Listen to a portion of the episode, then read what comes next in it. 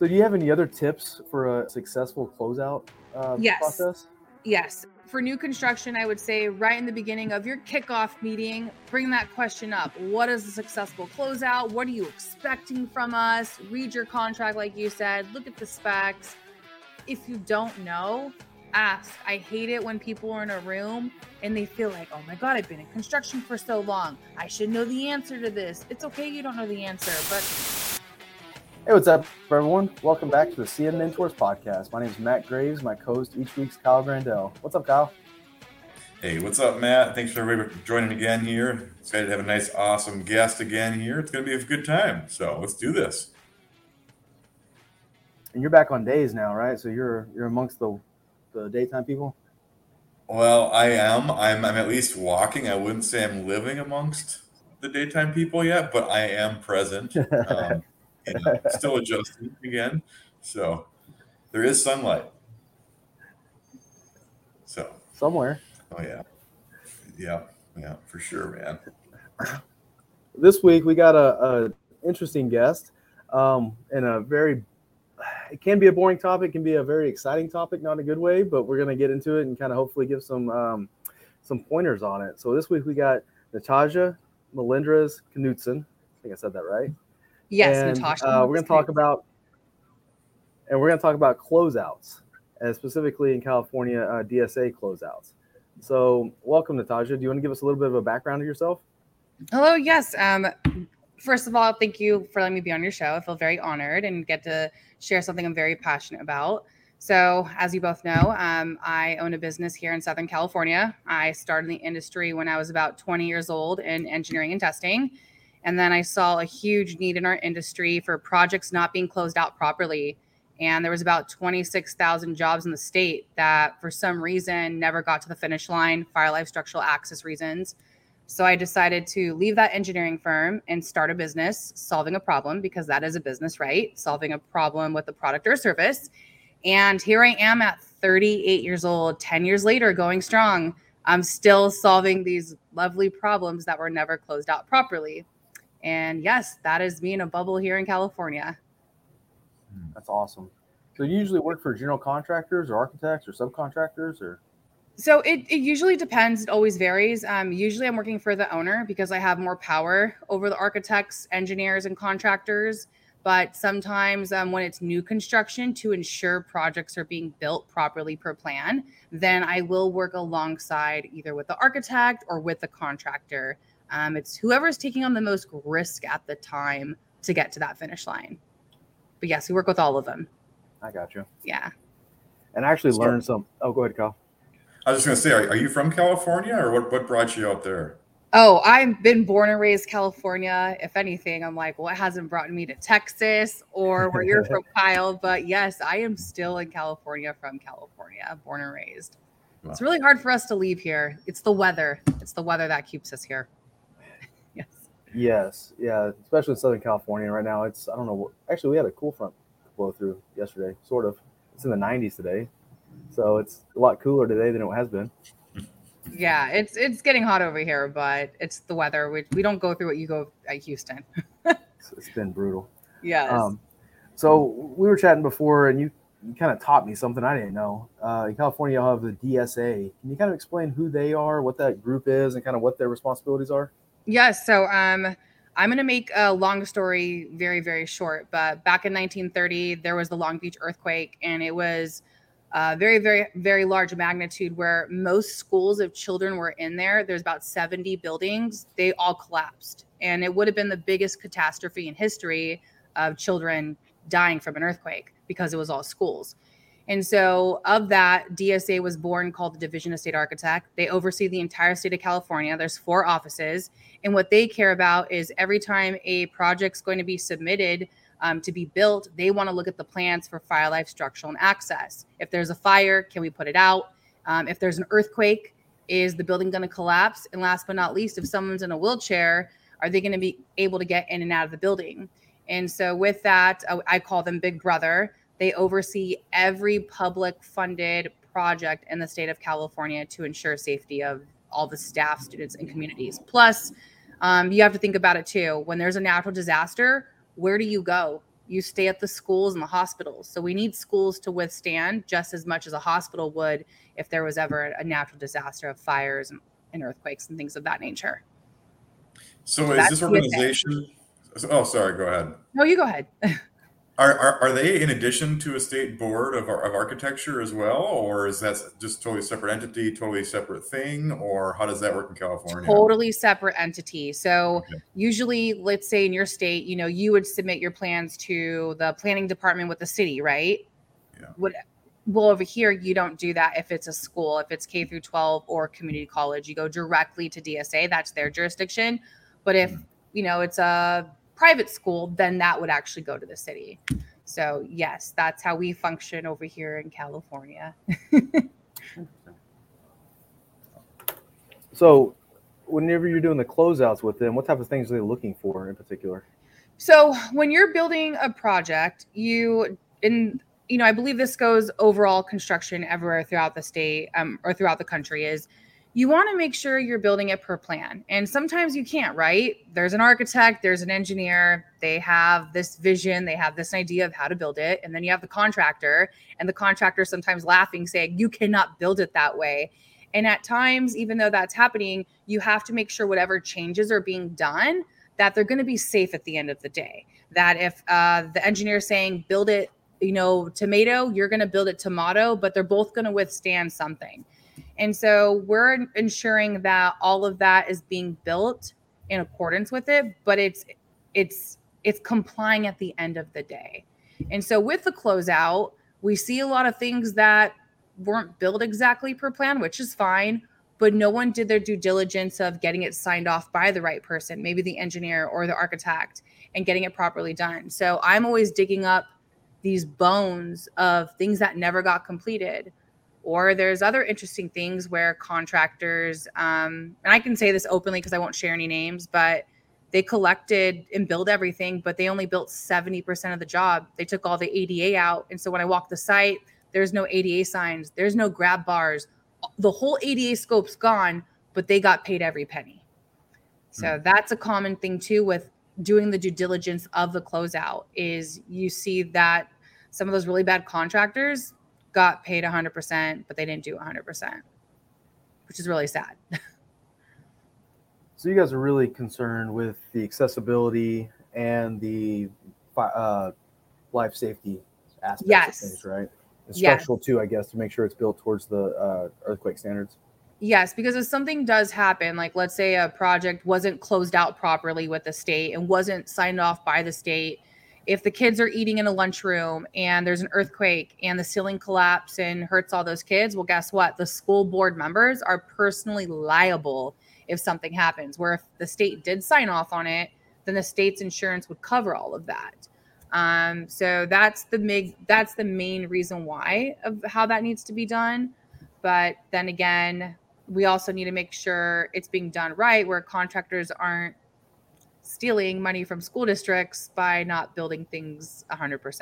That's another reason why we also do what we do. So yeah. question question I have is is um, who who hires you on the projects typically, and then how, how do they how do they get in touch with you? How do they find you? So um, I saw a need in the market, and there really wasn't a ton of people creating this business, but it was something I became again very passionate about. And so I started putting my services out there and I figured out, okay, who's the best person to work for in this problem where I'm going to be able to have con- more control over the project, the problem fixing it. And let's be honest, where I'm going to get paid that 60 days, not, you know, 180. And so I found out if I go directly to the district that boom, I'd get signed on quicker. I'd be able to create my own teams, hire my new contractors, my new architects, my new engineers, and then also um, get word of mouth more to build more clients. So I will do that, but I also sometimes do partner with the architects or general contractors if needed. But I always go mostly to the owner 100% to get that done. Ah, very cool. Yeah. I imagine if you tell the school board, hey, if you don't get this closed out properly, you're personally liable. I'll help you make sure you get closed out properly. Oh, so let's talk about politics, right? there's politics. And um, there's a way about going about it. So over here, there is the school board, and then you have the superintendent who's like a CEO of a school district. and then you have all you know the different head offices like your financial officer and etc well i learned very early on you don't go straight to the board that you're going to piss off the people that sign your contract in between the mm. facilities director the cbo so i had to learn at a very young age that you go first to the director of facilities who's in charge all of it then you go to the cbo and then you see if you're allowed into that gate of the board. Because the other way you ruffle more feathers and if you ruffle feathers you're not going to get into that room of playing with those people because you went over their head. So yes that is one approach but that's not a good approach. I've learned of doing that. Yeah stepping on people's toes. I could definitely see that though. But yeah. Yeah yeah, so kind of a chain of command thing. I mean, it's just like working with our project managers. We don't we don't want to go to their bosses. We talk with them first to make sure that the you know the information flows kind of up, if you will, in that case. Bingo. And I and just like a company has a chain of command, you realize every business has a chain of command, every school district has a chain of command, and you need to go through the proper chain of commands. Even when we do our closeouts, you have to go through the right people to get to that final um, final person who's going to help you move the needle to get what you need to get done. So, it, even if it's getting your contract approved or even if it's getting that contractor done to finish his job, um, there's always chain of command of going through it. Yes. Well, maybe if Matt was an electrician, he'd understand those things, but I guess it's over his head.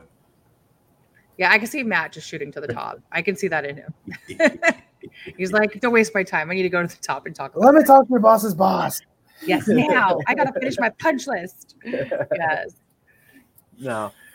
Uh, so, what are some of the? I mean, other than contractors just blatantly not finishing their work, what are some of the biggest struggles you like you see with like? What are some of the harder things to get closed out?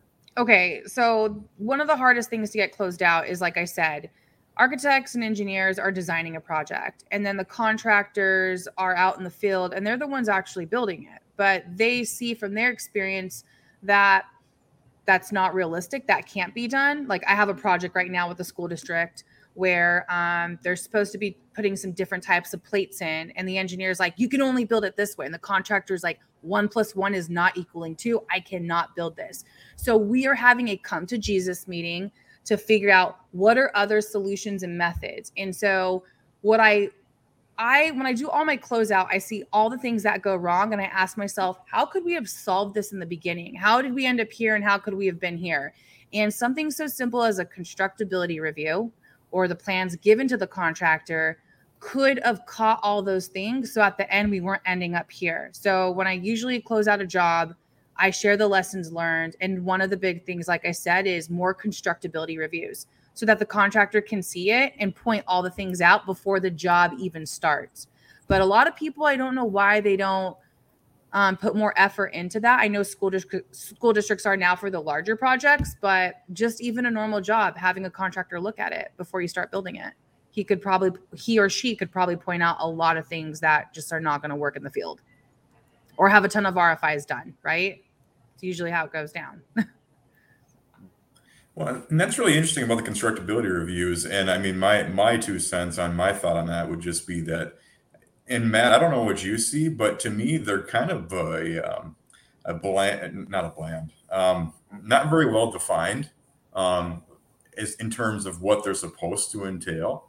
And it's like if you go look up constructability review, you can find 30, 40 different things about them and, and how to do them and, and and what should it have and what shouldn't it have. And so I think maybe it scares a lot of contractors or a lot of owners even. I don't know. Um, so one of our clients, Oakland Unified School District, every project that they're going to build, they do constructability review. The first team that they send it to is the construction management team, who has a general contractor working under them, and they say, look at everything to see what could really go south in the field building this and what we need more information on. That's one party that does constructability. Um, the next one that does the review is a project inspector. So, you know, just like you have foremans on the jobs, um, superintendents, we have project inspectors who I call the nucleus of our projects. And he will also review them and then give it back to the team of like, no, that's not going to work out and so if we find a lot of those red flags, I call it, then we bring everyone back to the table and say, what do we need to change about these plans? What do we need to add in there? What's not inf- enough information? And then um, work on it from that point. So why, again, when it's being built, being built it's not stopping at some point with needing that information later but that was something successful i saw oakland do i believe san francisco unified does that too but um, i pay attention to those things because i'm in 30 different school districts right now. So i see which ones get to the finish line with less problems and which ones it's like oh no. It like it just goes south. Everything goes south. And it usually has to do with planning and communication.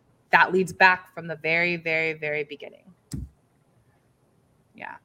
I know because I just did the CCM exam and constructability reviews was a big, felt like a big part of it, talking about constructability reviews and stuff. And they have a definition, but again, it's still in the real world. I feel like every entity, every project, it's they have a different idea of what that really means. And every you talk to 30 different construction managers, 30 different construction managers will have a different idea of what constructability review means, what they're looking for, right? yes And if you don't have a good diverse team of people, you know, if I just give it to like me and Kyle, well, Kyle's probably gonna go look at the electrical first, maybe. I'm gonna go look at like mechanical and plumbing first, and like we may not have a strong like structural background or something, right? So we're gonna gravitate towards what we know. So you really have to have a group of people with like every uh, kind of div- every trade sort of um, captured, have a good good review. Oh, 100%. It's like who's mainly on the project and someone representing those that contractor, that inspector, that's who should be looking at it because those people are probably going to bring up those issues first. So that's how I've learned um, what Oakland did. That was that was pretty good for their program of all the projects that they're building with their bond, which is a lot of money. and again, like if you don't close out a project properly, then what happens is you have to rebuild it, reconstruct it. Well, what happens is you're taking money from another project and guess what? That project doesn't get done, which is really sad. So again, that's why I think I became really passionate about this closeout is when you're counting on an architect architect and contractor to work together to build a project, let's say for like I had one that was about 30 million. And then 20 years go by later and now we're spending another 2 to 3 million. Well where did that money come from? It came from a program that another school's not going to get where those kids need it the most. So um, close out if you don't do it right you're going to have to pay for it later at some point to fix just like i'm sure on your projects. Oh hey matt hey kyle we need you to fix this building modernize it. And then you're like wait the original team that built this did all this wrong boom redo it add it into your scope what it cost you just go up right it's like do it right the first time with the closeout Sometimes it's tricky. Sometimes it was just you, you start digging into old buildings, you realize like, whoa, they did what? i know But then sometimes as you go touch things, well, the building codes have all changed over the last Yep. 20, 30 years. So if you go touch this, well, the dominoes fall. You have to go upgrade all of that too. And so there's a So lot I- of owners that don't reckon realize that that like when you go touch something, it's it can have a wider range of effects too. I mean, we have a project right now, again, not going to name names, where um, they used metal studs in lieu of wood studs. And I'm thinking, why did they do that? Why would this contractor not just follow the plans of using the wood metal? And then some, another contractor, again, we, I call it master of the minds. I have every type of mindset on a team solving a problem. And someone said, I know why, because they had leftover material. And so if they had the leftover material from that building, then they thought they could save money by switching it in this building. And I'm like, you are kidding me. I said, no, I bet you that's what they did. And so you find out very interesting things too that people will do thinking they're saving time and cost. But guess what we have to do now to fix that problem? I have to rip through walls, get a contractor. I have to bring a structural engineer out to see if metal studs are just as safe using wood studs and they're doing calculations to figure that out. Well, now I'm spending, like I said, time and money on ripping through the wall, paying a structural engineer, and then we might have to reconstruct it. We don't know if, if it's feasible at the end of the day. So, yeah, those things that you find very interesting in projects. And I don't know if DSA cares very much, but I know the actual building owner will, especially with the commercial stuff we do, where if you're doing closeouts, if you don't have a good as built, and not just, you know, whatever, but like if you change material types, if you don't capture that in your as builts and have it, then when they go and touch it again in 20, 30 years, and I have experience doing this because I've worked on some older facilities, you go open up a wall and like this doesn't match the as built They use Yep. a completely different material, and your whole plan you spent a year designing goes out the window, and you're scrambling, you know, trying to get it worked out just because your as builts were not as built. Yes, and I think that's why we have so many different types of inspectors and project inspectors because um, there's always more than one set of eyes over here on projects. So if someone tries to make a change and hide it, there's going to be four other sets of eyes on the job that are going to catch it.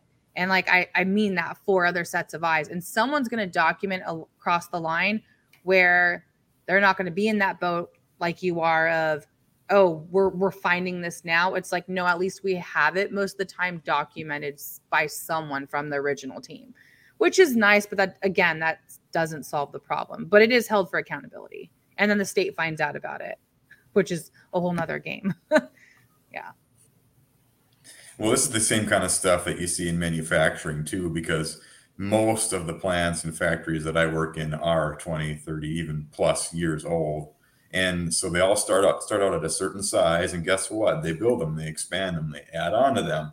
And so, what's important to that? Well, it's the as builts. You know, what, what's the documentation show for where the underground piping, where the underground electrical is? What are we going to be cutting into next week when we yes. undercut the dirt out and start adding on to this building? And guess what? Every freaking time we do it, there's stuff that wasn't documented properly and we end up uh, you know cutting into a sewer line or taking down the parking lot lights or something like that because something that wasn't even in the drawings i mean maybe the electrician that just retired last year bob he knew about it but he was the only one so yeah i think um like matt when we were talking earlier you you talking about your lovely punch list right i tried understanding because again the jobs that i'm closing out are 20 some are even 30 years old, right? So I'm I'm reading through the punch list, I'm reading through things, and I asked a couple contractors and construction managers, I'm like, why do people just leave at this point? And they said, well, you got to understand from a business standpoint, we only have so long to close stuff out because we got to replace our people on new jobs to get new projects going, to get new money going. So I, and then again, um, made me realize that there's these things happening because from a business standpoint people are trying not to lose money by keeping that same team on site when they got to move and move forward but then there's no one again to get it to that final punch list of zero so we're trying to solve that problem right now did i hear you right you're closing you're still working on closing out projects that are 20 to 30 years old yes 20 what does that mean okay like, so that means that it was constructed 30 years ago and that the state never signed off on it and so I'm reading the letters from the state of why. And it's different reasons, like I said. Um, some of them, the fire alarm system never worked. 20 years later, we're, we're now submitting new drawings to fix a fire alarm. Um, the the metal studs in lieu of the wood studs, that's a job from 15 years ago. Over here, there's a lot of accountability where you just they just don't let the district like, oh, you're up and free. It's like, no, once they have it documented, it then becomes um, like your report card that has to get done. So all my jobs pretty much right now are from at least 15 to 20 years ago. And these schools are operational? Like they're Oh yeah, class? there's kids in the building, which I've only had two projects where I've told the district get the kids out because the architect said so. Um, but most of the time it's just these minor things that aren't working out but every now and then we'll come across one where I'm like, no, no one should be in this building right now. And it's not by my word of mouth because I'm not an engineer, I'm not a car- contract contractor, right. architect, but that professional is telling me this isn't safe for kids. How did they? I'm, my mind's blown right now. Sorry. How no, are they even? How are they even opening class? How are they holding class if they like if there's something so big that the architect says get the kids out of the school? How did they ever get to the point where they're like, yeah, that's cool, we'll open class?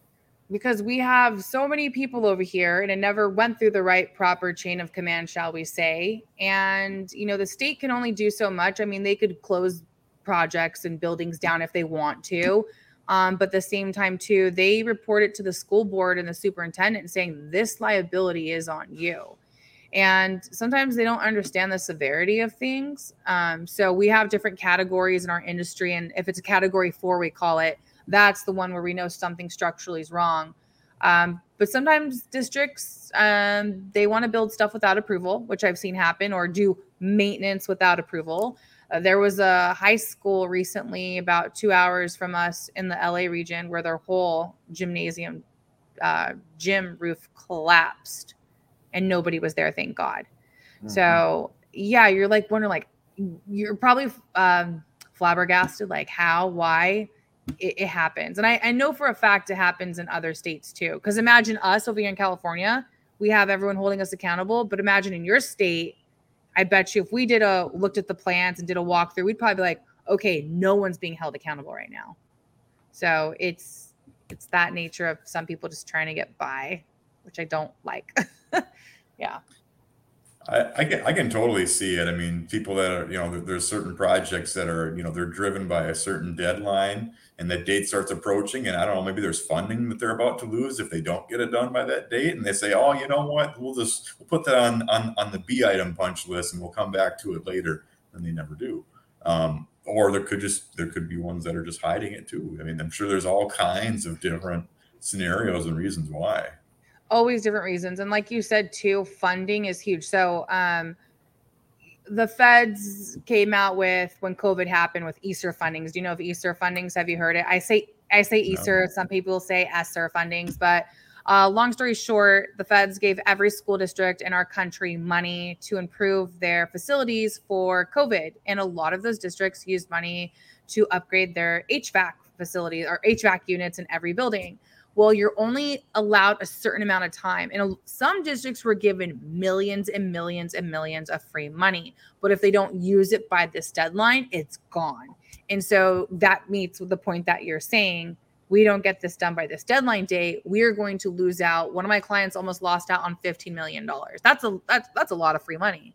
Mm-hmm. Um, and that was just one small school district. So yes, there there comes that point of we got to use it before we lose it. So build it and get it over with. But then you're back at square one of throwing more money to fix it yeah.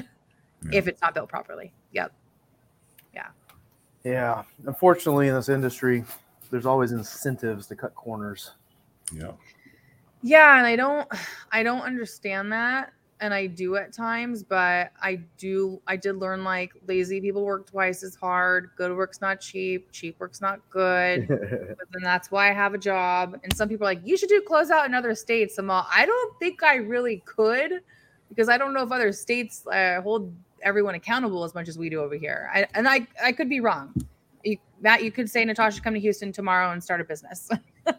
I mean, it's yes and no. Like, I mean, we're an owner's rep firm, so a lot of these things you're saying, like, like we would never let a school like our company, you know, obviously thinks he gets to the cracks or whatever, but like we would never let a school open that doesn't have all the stuff in place, right?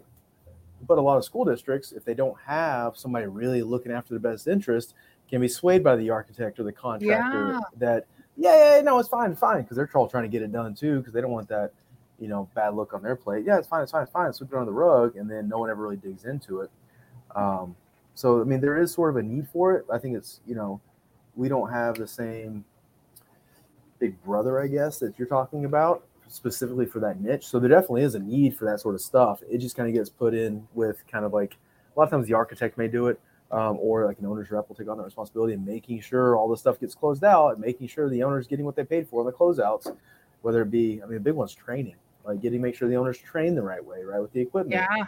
A lot of this, um, you know, building automation systems are high tech, and you know when they have crazy AV systems and all these sort of things, make sure the owner gets trained right, and make sure the specs say you need to videotape it, make sure you got the videotape too, because you know you need to have that on the record so when they hire somebody new, they have all the training documents and that sort of stuff. And um, so anyway, those are the type of things we make sure um, as an owner's rep that are the owners getting what they paid for and what's they're legally due too, you know. So yeah, no, I would I would love to come out there for a field trip and see how Texas builds schools, how you know their chain of command with their CMs and architects and engineers. They're also inspection and testing. I I am sort of a really big dork about testing inspections because where I started my career at. So like bolts and concrete and epoxy anchors and like PT and shotcrete. Yeah, I'm a weirdo about it. High strength grout. um, and then I also know that in New York, New York has New York public school systems because they're one of like the largest school districts in the country. And so they have their big brother called N New York Unified Public School District Authority. Yeah, NYUSDA, something like that. So that's their big brother. But who knows? Maybe Texas at some point will get one. and then me, I've actually never done a K twelve school. I've done a community college, and it didn't really work the same way. But um, anyway, is every state's a little bit different, I guess. It absolutely is. And again, why is it different? It's because we face different things. So you guys face what? Storms and we face hur- yeah. hurricanes? No. Yeah, we have. Yeah, we're especially where we're at in Houston, all the coastal coastal counties. Um, you have to make sure all your stuff's wind uh, certified for wind tornadoes. Uh, you get some tornadoes up north. Um, yeah. I mean, I say we don't get any down here, but a tornado hit Houston area last year and wiped out a neighborhood. So we do oh get gosh. them. But, yeah, uh, we had a tornado hit. I know it sounds crazy, but I actually watched a video. It was about like four months ago, and I was like, "No, that did not happen." I was like, "Oh wow, that really did happen," but that never happens California. And it was a mini one, but it hit a, this like little trailer park community, so everything was just flying, and I was like, "Oh my gosh, this poor place." Yes, they're not ready for it either. No, no, we were not. We don't build stuff for that. But earthquakes, yes. Tornadoes, not really. Yeah. It's getting sidetracked here, but actually, I've always heard uh, like Austin, like I thirty five that runs right through the middle of Texas through Austin and up. That sits on the Balcones fault line, and apparently that's going to be if that thing ever slips, that's going to be bigger than any California earthquakes ever happened. It's one, and I don't. I'm not a geologist by any means, but like you know, California gets a lot of moving just because like the plates are constantly shifting. So you yes. get a lot of you get a lot of little movement. Well, the one, the Balcones fault line that goes right through Austin and right through like central Texas and all the way up, all the way up through north. That thing, it's whatever type it is. Oh, I learned this in geology class 10 years ago, 13 years ago.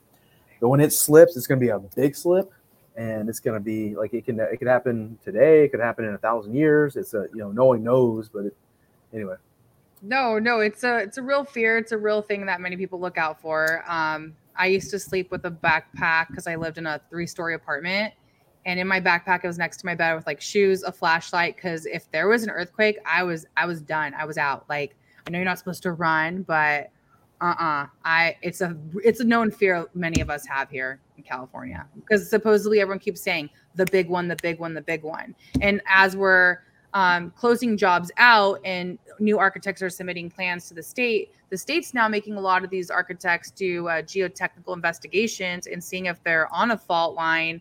And shockingly i again i'm not a geologist like you but something's going on where now school districts are on a fault zone whereas before they weren't. And i'm like how did that happen? And again i didn't go to school for that but i do know they're like nope you need to do more testing and inspection to make sure boom you guys aren't going to sink right in there some when it does go down. Not if, but when. Hmm. That's what they say. it's crazy. Yeah. Yep.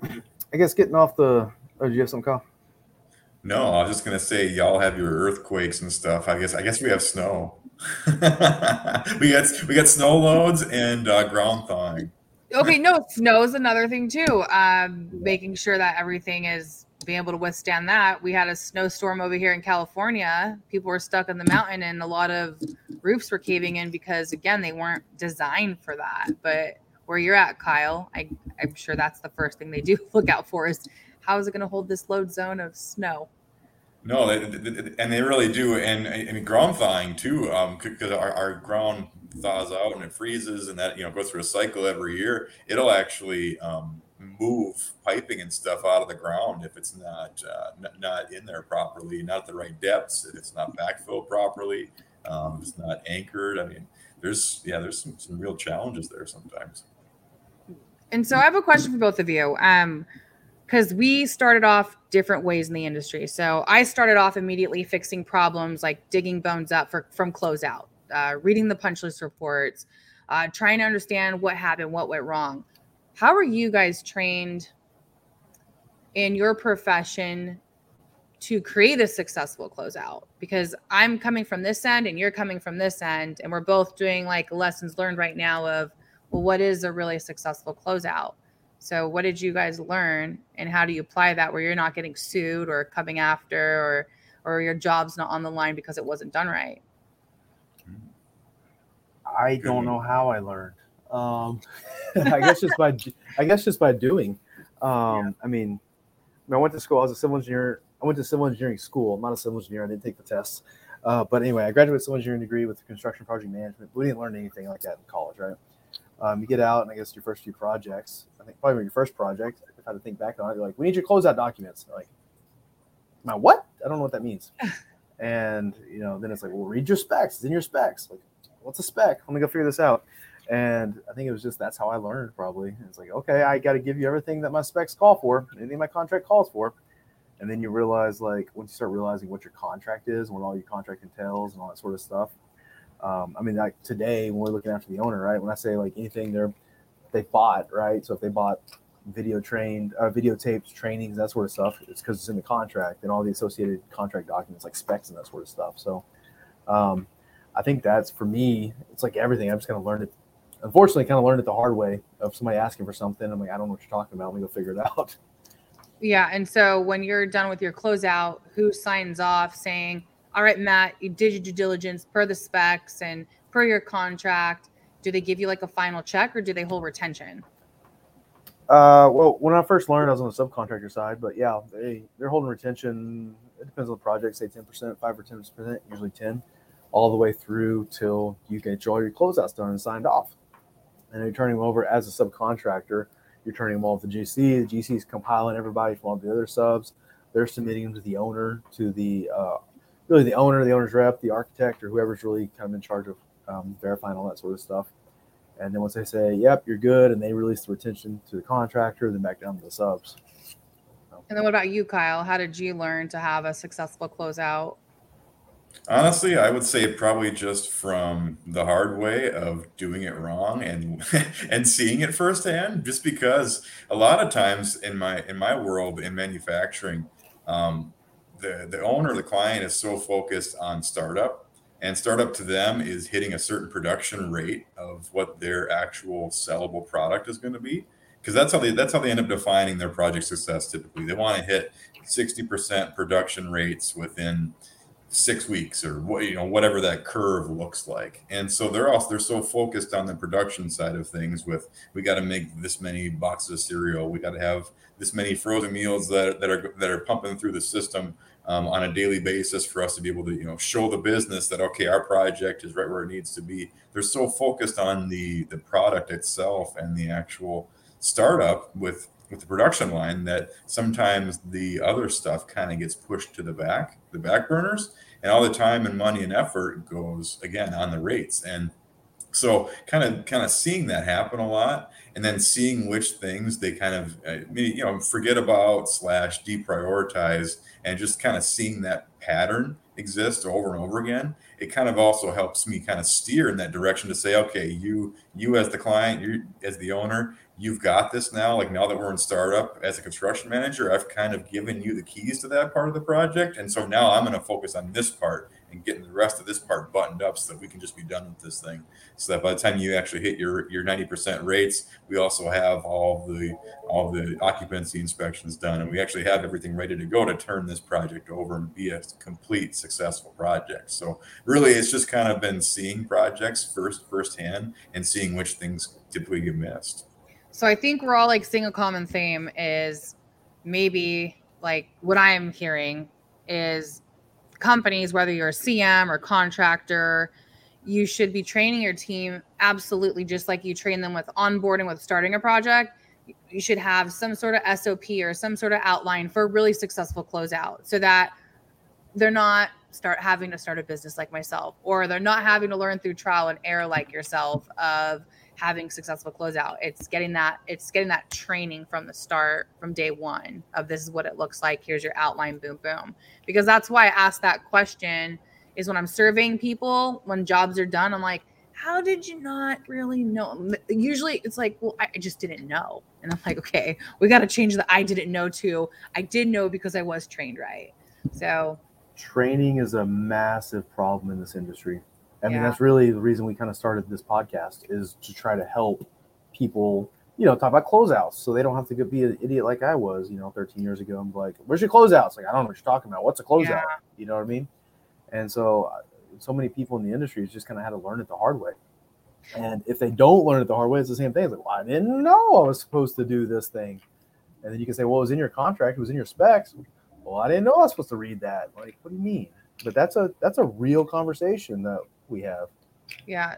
So some quick tips, I guess, for those that are listening is what you're saying is, you know, number one, when your closeouts happen, you maybe ask the company like if they haven't been trained, what's a successful closeout? How do we do our closeout here? Where's yes. our outline or SOP? And if there isn't, then that person in a great way needs to bring it up to the company's attention and say, "Hey, I think we need to create this structure within the company so that you know we're killing it in the industry."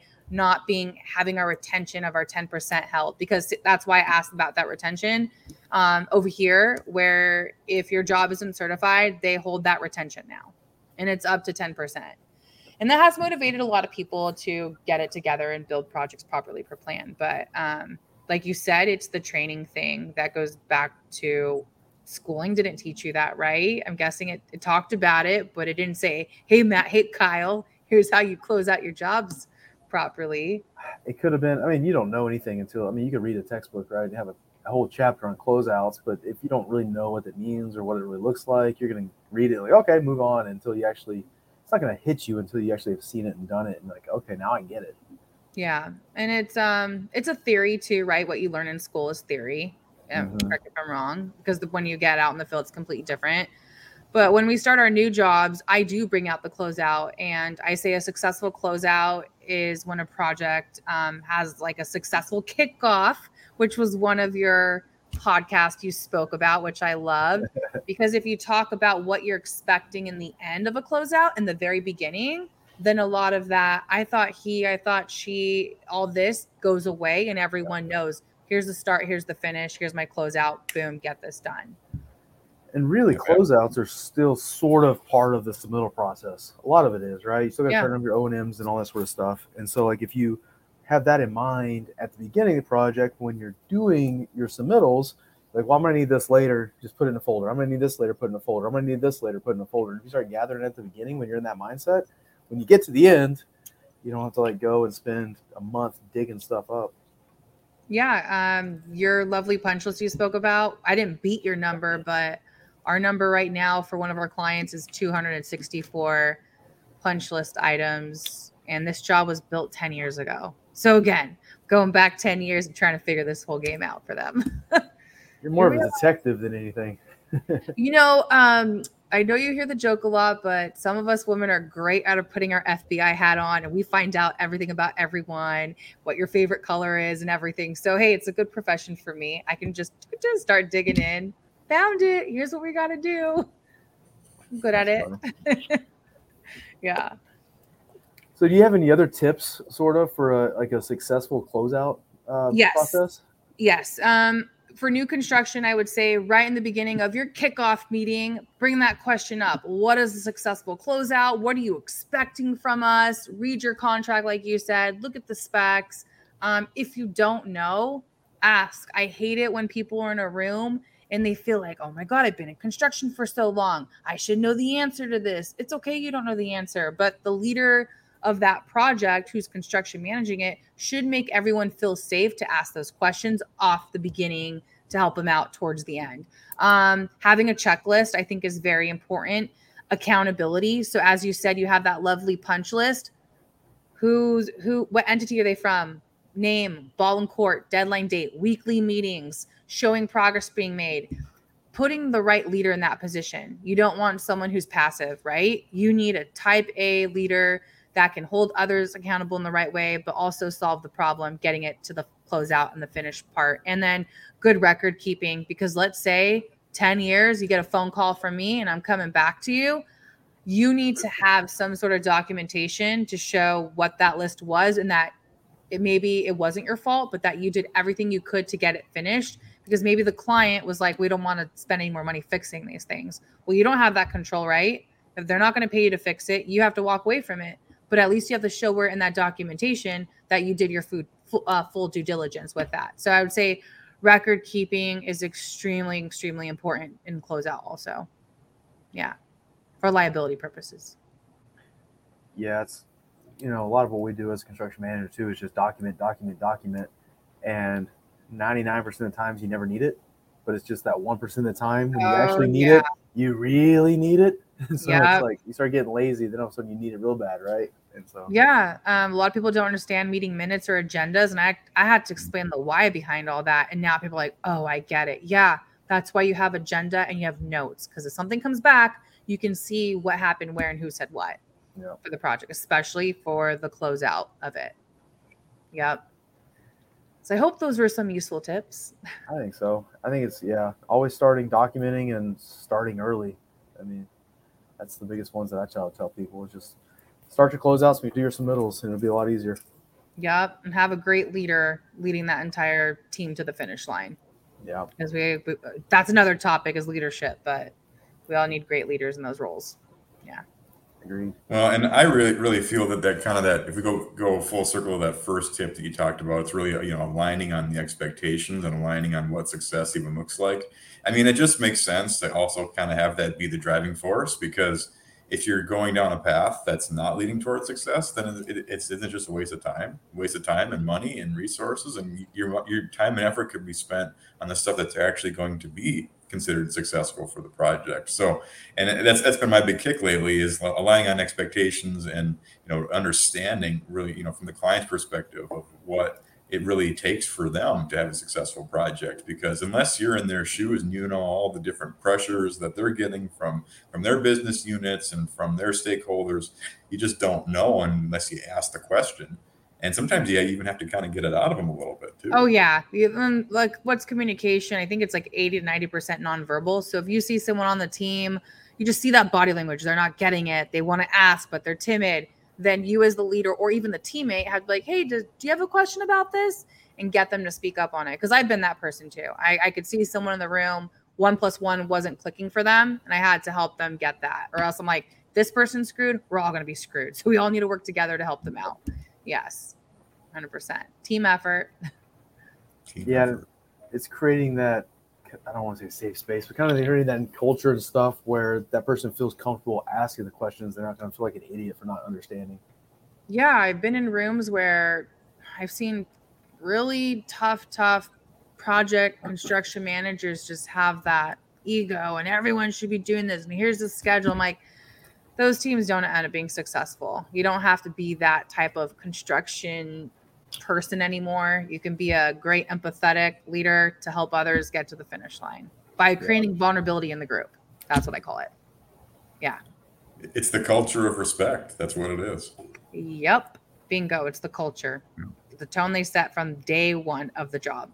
A lot of times too. Sometimes I'll ask stupid questions because I have stupid questions, but also it'll help other people feel comfortable asking stupid questions. But see, I say that. I literally will say on a call sometimes, I'm like, okay, so I'm sort of about to ask a stupid question. And the minute I say that, I feel better. And then everyone else is like, no, no, that's not a stupid question. And then someone else is like, I have the same question. So Mhm. that I use that phrase a lot. I'm about to ask a stupid question. And um, as we say, no question's a stupid question, but makes me feel better to get it out of my mouth. It's I, I do that all the time, and it, when you do that again, same thing. It's like two or three other people probably have the same question. They were just afraid to ask it because it was a stupid question.